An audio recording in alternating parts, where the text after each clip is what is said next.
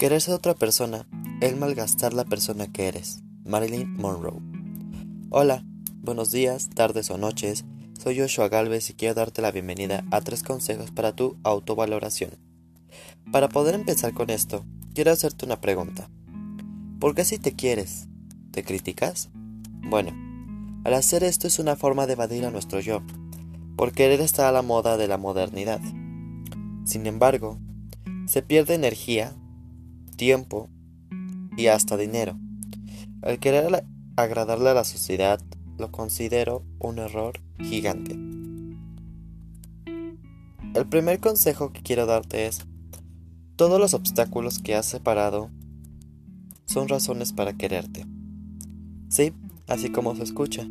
Al afrontar diversas situaciones, abordamos una forma de querernos enormemente ya que esos problemas que pueden ser considerados nimiedades son los que te hacen ser tú. Además entran otros puntos fundamentales para poder llevar esto a cabo. Por ejemplo, practicar el amor con tu persona y siéntete increíble por todo lo que has logrado hasta ahora. ¿Esto qué quiere decir? Que desde esta manera alimentarás la confianza en ti mismo, para que las situaciones que veamos con dificultades o grandes problemas son en realidad aquellas experiencias que van a permitir un crecimiento interior en ti. Evita quejarte y acéptalo llama esos momentos. El segundo es, para empezar a quererte, tienes que saber por qué no lo haces. Como te comenté en el punto anterior, tenemos cierta tendencia a protegernos de nosotros mismos, valorando y enfocando la atención sobre nuestros defectos. En ejemplo, estoy gordita, estoy gordito, soy flaquito, soy flaquita, tengo puntitos negros, tengo espinillas, tengo acné. Uso brackets. Muchas veces nos criticamos en exceso y ni, y ni somos conscientes de ello, haciéndonos un gran daño con las palabras que nos decimos y lanzamos a nuestro propio corazón. Pero a veces también inconscientemente la lanzamos hacia otra persona indirectamente. Ahora, otra pregunta es, ¿cómo lo puedo o cómo lo puedes evitar?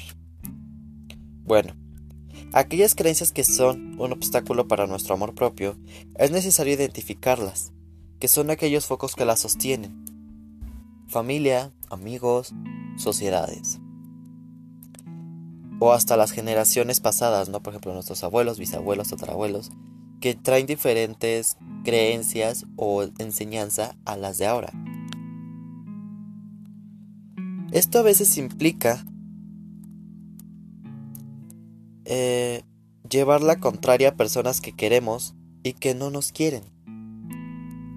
Pero hay otras que sí nos quieren y buscan lo mejor para nosotros. Pero también a veces pues se equivocan.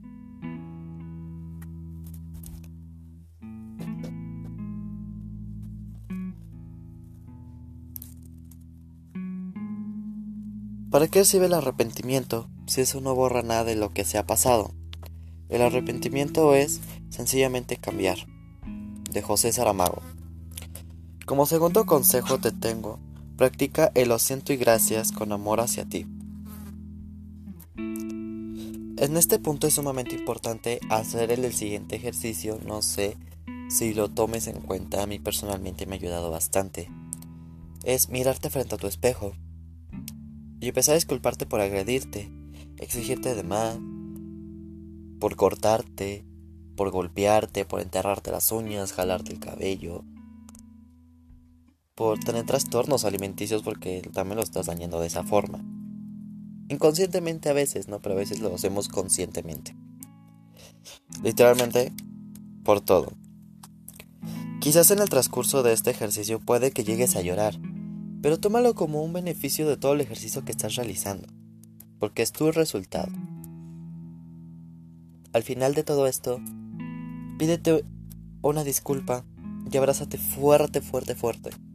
Y empieza a aceptarte tal y como eres, ya seas gordita, flaquita, gay, lesbiana, transexual, heterosexual, bisexual, lo que tú quieras. Pero empieza a aceptarte tal y como eres. Como tercer consejo que puedo darte es, la autoestima es el pilar que construye nuestro bienestar y nuestro crecimiento emocional y hasta profesional. La manera en que nos sentimos en relación a nosotros mismos afecta al resto de aspectos de una nueva vida. Es decir, que de lo que nos estamos estimamos depende de cómo funcionamos en el trabajo, en el amor, en el sexo, en la familia, en la amistad, etc. La mayoría de nosotros tenemos una tendencia, entrenada durante años, como lo dije anteriormente, vienen desde nuestros bisabuelos, tatarabuelos, abuelos, padres, con ciertas creencias o figuras muy diferentes a las que tenemos ahora, ¿no? Un ejemplo claro podría ser un hijo gay, una hija lesbiana, unos conocidos que yo tengo. Sus papás son muy cerrados y la chica es de gustos diferentes, ¿no?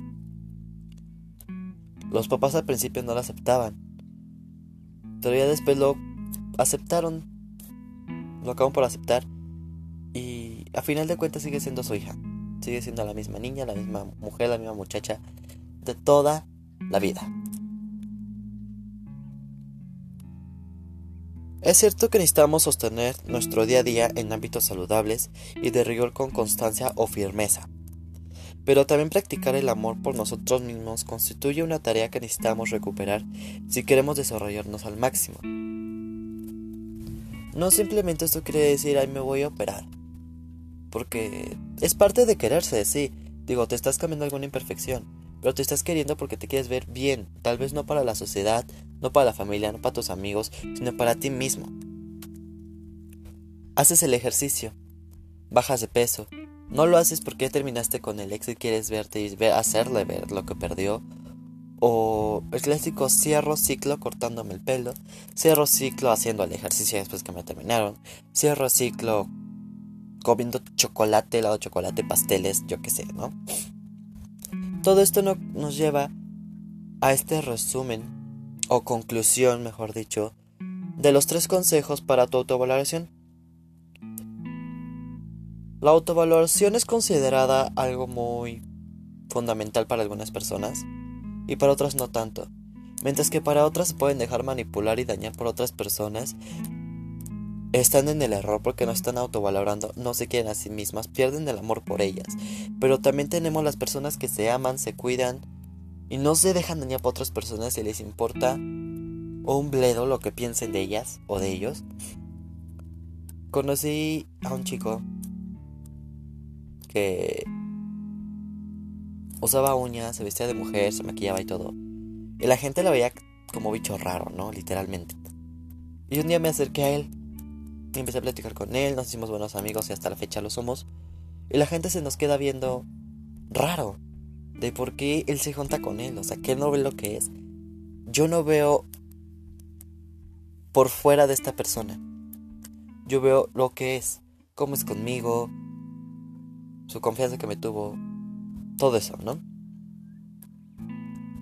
Quiero recomendarte el libro Cómo ser feliz con uno mismo, de la escritora Paula Díaz.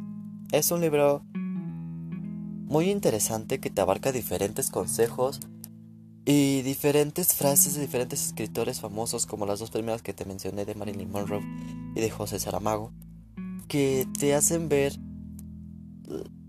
la autovaloración de diferente manera, ¿no? Sin embargo, todo esto nos lleva a la última frase que quiero decirte que está titulada ¿Cómo cualquier cosa es posible si tiene suficiente valor? Son nuestras decisiones las que muestran lo que podemos llegar a ser, mucho más que nuestras propias habilidades. esta frase es de JK Rowling. Esto es todo por hoy. Espero te ayude, te sirva y lo practiques. Yo soy Joshua Galvez. Hasta la próxima.